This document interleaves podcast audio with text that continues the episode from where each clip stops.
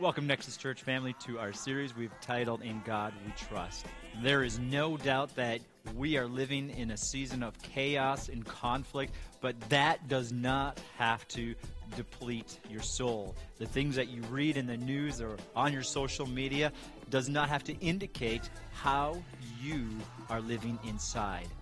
We, my friends, can live in confidence knowing that God is for us, He cares about us, and that we have confidence no matter what we face. And in this series, we're going to be unpacking what that looks like for you. So, would you join with us and come along as we truly can proclaim in God we trust? Enjoy today's message.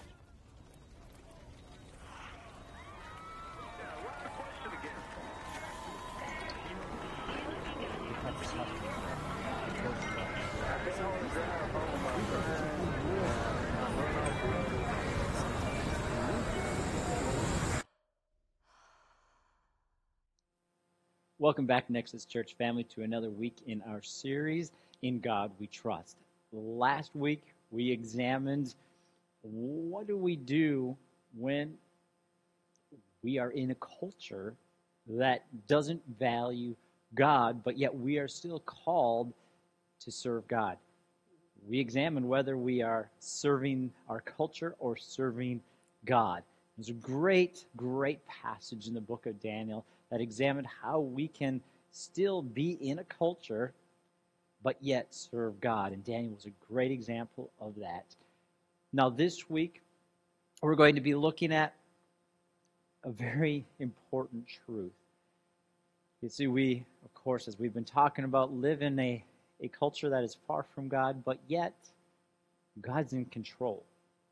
God has got our back and I want to take a look in the book of Second Chronicles, chapter 32, and a little bit of chapter 31, and take a look at a time in Israel's history, in particular in Jerusalem, in the city of Jerusalem, when it was being attacked. And it seemed as if there was no hope. The Assyrians were such a powerful force, and it looked as if all of Israel would be decimated, and Jerusalem was the last to fall. And so King Hezekiah did something very important in this time, and we're going to examine that even in the midst of imminent defeat and death, that God is still in control. He has the last say. And so, no matter what you are facing today, I want to bring you hope. I want to bring you a reminder that no matter how dark this world is, no matter what culture may be doing that is contrary to God, you can still know that as long as there is a person left who calls on the name of Jesus, there is hope. And that just might be you. You are the person to bring that hope. And so let's look at Second Chronicles chapter 31 verse 20. Hezekiah did this throughout all Judah. What did he do? he took out anything that worshiped a false idol. He cleaned up the country. Now, of course, there had been many kings who had taken the, the country of Israel way far down the wrong path, and Hezekiah changed that. And continue in reading. He did what was good and upright and true before the Lord his God.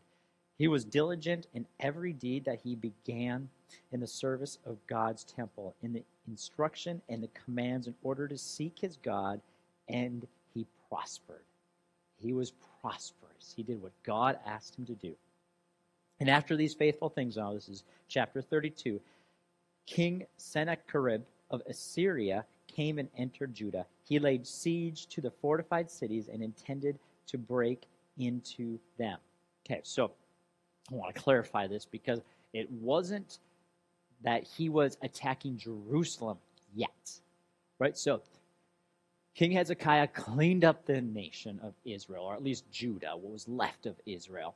He cleaned it up. He made it back to what it was supposed to be, worshiping the one true God. And then Assyria came in and started to attack all of the cities and villages around Judah. He hadn't got to Jerusalem yet, but he is on his way. And so from verses 2 through 7 and 8 of chapter 32, we read of how Hezekiah not only cleaned up the nation, he then prepared Judah, his home city, the Mecca, the, the, the capital city. He prepared it for what was about to happen. He repaired walls. He got all the soldiers in place. He got it ready so that when the Assyrians came, he'd be prepared. He did everything he could. He covered his bases. He got the, the nation back to where it was, right? You sometimes are going to do everything you need to do possible. You are prepared. You are right with God, but yet dark times come. That's exactly what happened to our king Hezekiah in Israel, in particular Judah. Verse 9, we read After this, while King Sennacherib of Assyria, with all his armed forces, besieged Lachish, he sent his servants to Jerusalem against King Hezekiah of Judah and against all those of Judah who were in Jerusalem, saying, This is what King Sennacherib of Assyria says. What are you relying on? That you remain in Jerusalem under siege. Isn't Hezekiah misleading you to give you over to death by famine and thirst when he says, The Lord our God will keep from the grasp of the king of Syria? Didn't Hezekiah himself remove his high places and his altars and say to Judah and Jerusalem, You must worship before one altar and you must burn incense on it? He was just trying to make something up, right? He didn't know what he was talking about. And so he sent all these people to Jerusalem to convince them to just give up. He was playing mind games. He was trying to disrupt. He was trying to get the people to be scared before he even approached so that they would just give it all up so that he wouldn't lose anybody in the battle, right? Because he knew that there would be casualties on his end, even though they were way more powerful. He just wanted to walk in and walk out. But he continued, Don't you know that I and my fathers have done to all the peoples of the lands? Have any of the nations and gods of the lands been able to rescue their land from my power? Who among all the gods of the nations that my predecessors completely destroyed was able to rescue his people from my power? That your God should be able to deliver you from my power. So now don't let Hezekiah deceive you, and don't let him mislead you like this. Don't believe him. For no God of any nation or kingdom has been able to rescue his people from my power or the power of my fathers. How much less your God will rescue you from my power. His servant said more against the Lord and against his servant Hezekiah. He also wrote letters to mock the Lord, the God of Israel, saying against him, Just like the nations and the gods of the lands that did not rescue their people from my power, so Hezekiah's God will not rescue his people from my power. Then they called out loudly in Hebrew to all the people of Jerusalem who were on the wall to frighten and discourage them in order that he might capture the city spoke against the God of Jerusalem, like they had spoke against all the gods of the peoples of the earth, which were made by human hands. Notice in verse 18. They did all this to frighten and discourage. Now, what this passage didn't include was what they sent with the messengers. According to history, we know that these messengers would go with the heads of people that they had destroyed before the land they were about to destroy. And so just picture this with me, right? Here you have these messengers proclaiming that your gods aren't powerful enough. We're just going to do exactly what we did to all the other lands. And they'd already captured all of these other parts of Israel, in particular in Judah to get to Jerusalem, the center city, the city that was on a hill, the most powerful and, and controlled of all the land of Israel. It was the beloved city. And so they sent all of these notes of what we're going to do. And then they had the heads of the people that they had destroyed.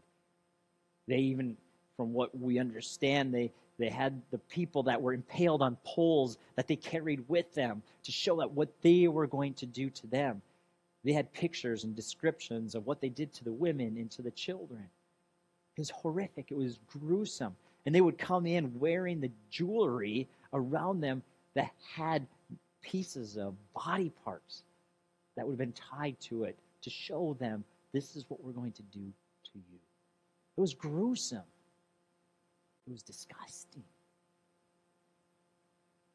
Just imagine this with me. Like if you were in your city and some foreign land came through and said, We're taking care of you.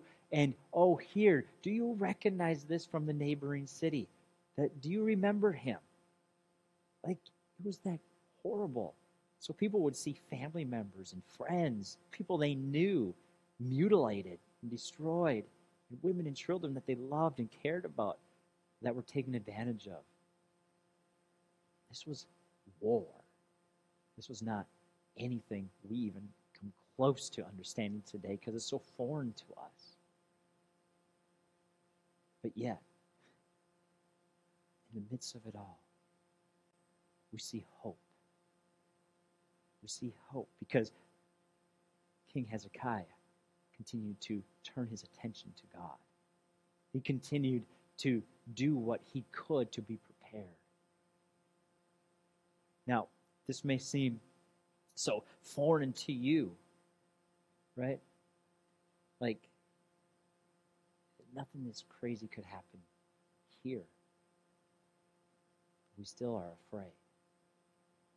Right? We still have things around us that cause us to be in a dark place and wonder if there's any hope left, whether it's the economy or politics or the world around us that seems to be full of chaos and very unstable. We can have the same kind of hope. And Hezekiah gave us a perfect example of what we need to do when the world around us is crumbling. He proved to us that we can still proclaim in God we trust. I want to read to you the response that Hezekiah made after he had heard all this. Right? He had seen the pictures. He had seen the firsthand experience of the heads that were being carried, the people that were being impaled, the, the bodies of the women and children that they carried. He saw it. He was in distress. But yet in verse 20 of first or second Chronicles chapter 32 we read, King Hezekiah and the prophet Isaiah, son of Amos, prayed about this and cried out to heaven. They knew that they were prepared the best they could, but yet they looked out and they knew that they were no match for Assyria. They knew that they could stand their ground inside that walled city for a period of time, but ultimately they would take care of all of the food and supplies that were coming in and out. The water would dry up. Eventually, there would be nothing left but for surrender. They knew that they would take battering rams and try to blow through their massive walled city. They knew that there was no hope, even though they did everything they could. Hezekiah did everything. He tried to pay tribute to them by paying them off, and nothing had worked. But King Hezekiah prayed. And in Psalm 46, many attribute this psalm to King Hezekiah's prayer. I want to read it to you, and I want you to just picture in your mind King Hezekiah praying this as he is under attack and under imminent destruction and seeing the horrific things that were going to happen to his people. This is what he prayed, and what you can pray when you feel like the world around you is crumbling. This is a powerful chapter, Psalm 46. He says, God is our refuge and strength, a helper who is always found in times of trouble. Therefore, we will not be afraid, though the earth trembles and the mountains topple into the depths of the sea Though its waters roars and foams and the mountains quake with its turmoil, there is a river. Its streams delight the city of God, the holy dwelling place of the Most High. God is within her. She will not be toppled. God will help her when the morning dawns. Nations rage, kingdoms topple, the earth melts when he lifts his voice. The Lord of armies is with us. The God of Jacob is our stronghold. Come, see the works of the Lord, who brings devastation on the earth. He makes war cease throughout the earth. He shatters bows and cuts spears to pieces. He sets wagons ablaze. Stop your fighting and know that I am God, exalted above among the nations, exalted on the earth. The Lord of armies is with us. The God is Jacob, is our stronghold.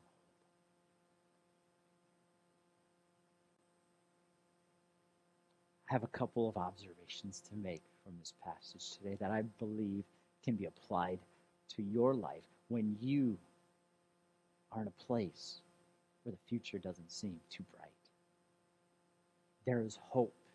You can have hope today, even in the darkest of your places, because we know this. Number one, in times of trouble, God overflows with his abundance. Period. Even in the darkest of times, listen to this. God is our refuge. This is this is Hezekiah praying, right? God is our refuge and strength, a helper who is always found in times of trouble. Always found. Back to the original Hebrew, always found is translated exceedingly discoverable. In abundance, He is there with us, exceedingly discoverable in times of trouble. He is there. I've heard of many, many examples of people who have been persecuted in the darkest of times. God is more or more seemingly alive and with them than any other time in their lives.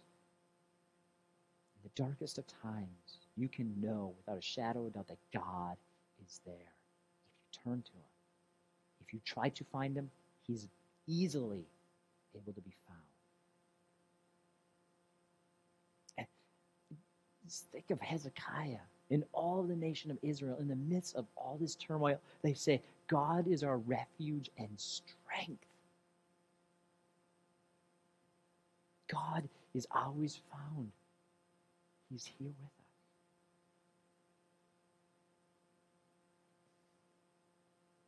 I believe God is calling out to you just like he did to the Israelites. I am here right now. I am your safe place. I've got your back. I'm here with you. I want the best for you. Maybe you got let go of a job. I want you to know I will provide for you. Maybe you are in a strenuous relationship right now. I love you. I want to be in a relationship with you, and I've got better for you. Maybe you're fighting depression, anxiety, anger. Maybe you're struggling with an addiction. I want you to know this is not your life. I have so much more for you. Maybe you're going through some physical ailment that just seems like there's no answer to. The doctors don't know what's going on. God wants to remind you that I care about how you're doing right now. That pain you're experiencing, I died for that. I care about. I'm going to fight for you. I'm going to work in your life. To make things work out for good because I love you, my child.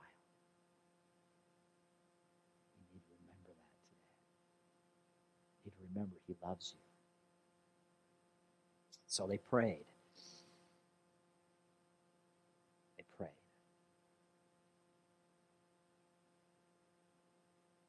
They prayed. And then our passage goes on to say in verse 6 of Psalm 46 Nations rage, kingdoms topple, the earth melts when he lifts his voice. The Lord of armies is with us. The God of Jacob is our stronghold. See, another thought I have for you today. See, God is big, right? He is massive. There is nothing in this world that he doesn't have control over. But yet, in the midst of his power, in the midst of his strength, in the midst of his vastness, he cares about you. The Lord of armies is with us. He is our stronghold. There's nothing too small that God doesn't see. And sometimes we need to be reminded of that because, like, oh, it's not that big of a deal. It's really not. Could be just a, a simple thing as a rash. That's, I feel silly praying about that. God cares. He cares about every detail of your life that is keeping you from fullness in Him. He cares about you. I believe difficult seasons reveal if we truly live under the statement, in God we trust. Because hard times will either reveal that we go to God or we try to take care of it ourselves.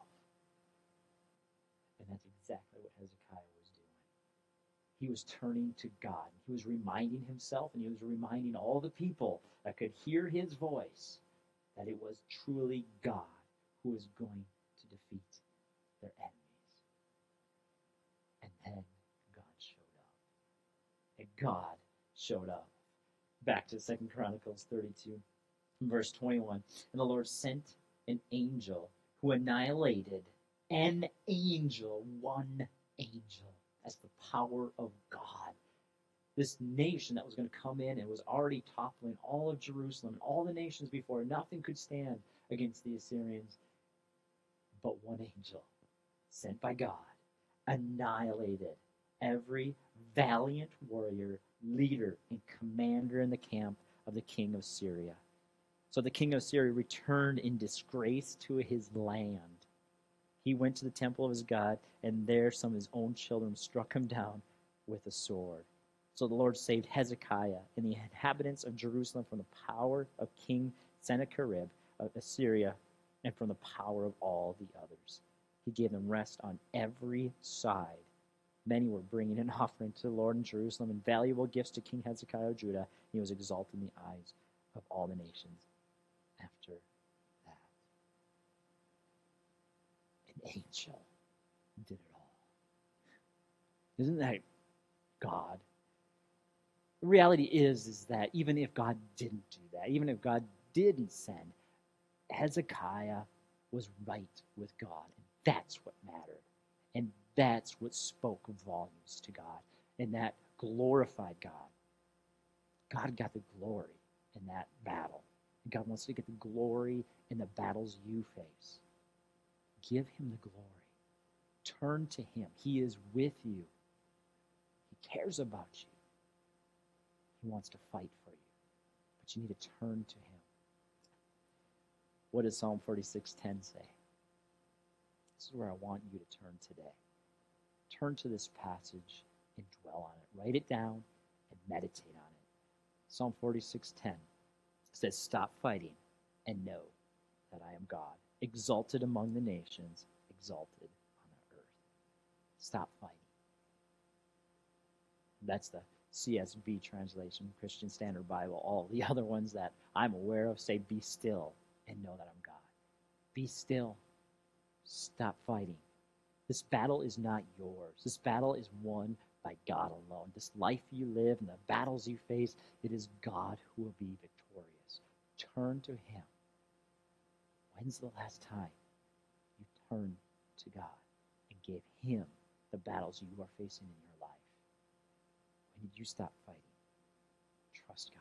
That's so hard to do. It's so hard for me to do. I know there are so many battles that I face in my life that I try to pick up the pieces and do on my own. But this is a reminder to me and it's a reminder to you. The kingdom of God belongs to Him.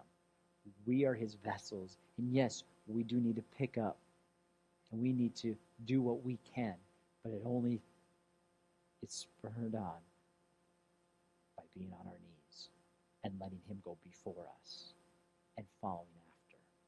If we get ahead of Him, we become a casualty. When we get behind Him, we become victorious. No matter the outcome, we will be victorious. We will be conquerors in Christ. And so, Father, I pray right now in the name of Jesus that you will help every person listening be reminded that the battles they face are won by you and they're won by them stopping the fighting, stopping the battling, seeking God just like Hezekiah.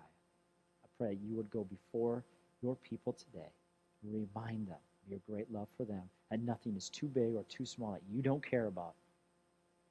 You'll go forward. In Jesus' name. Amen. Amen. Stop fighting. Be still. And know that He is God. He will fight for you. Remember, have any comments or questions or concerns or anything that you need help with in connecting to God, you can go to nexuschurchmn at gmail.com. Leave us an email there, or you can go to nexuschurchmn.com. You can find more ways that you can connect with us as well. Leave us a comment on Facebook or Instagram, and we will do whatever we can to help you in your journey with Jesus. See you again real soon.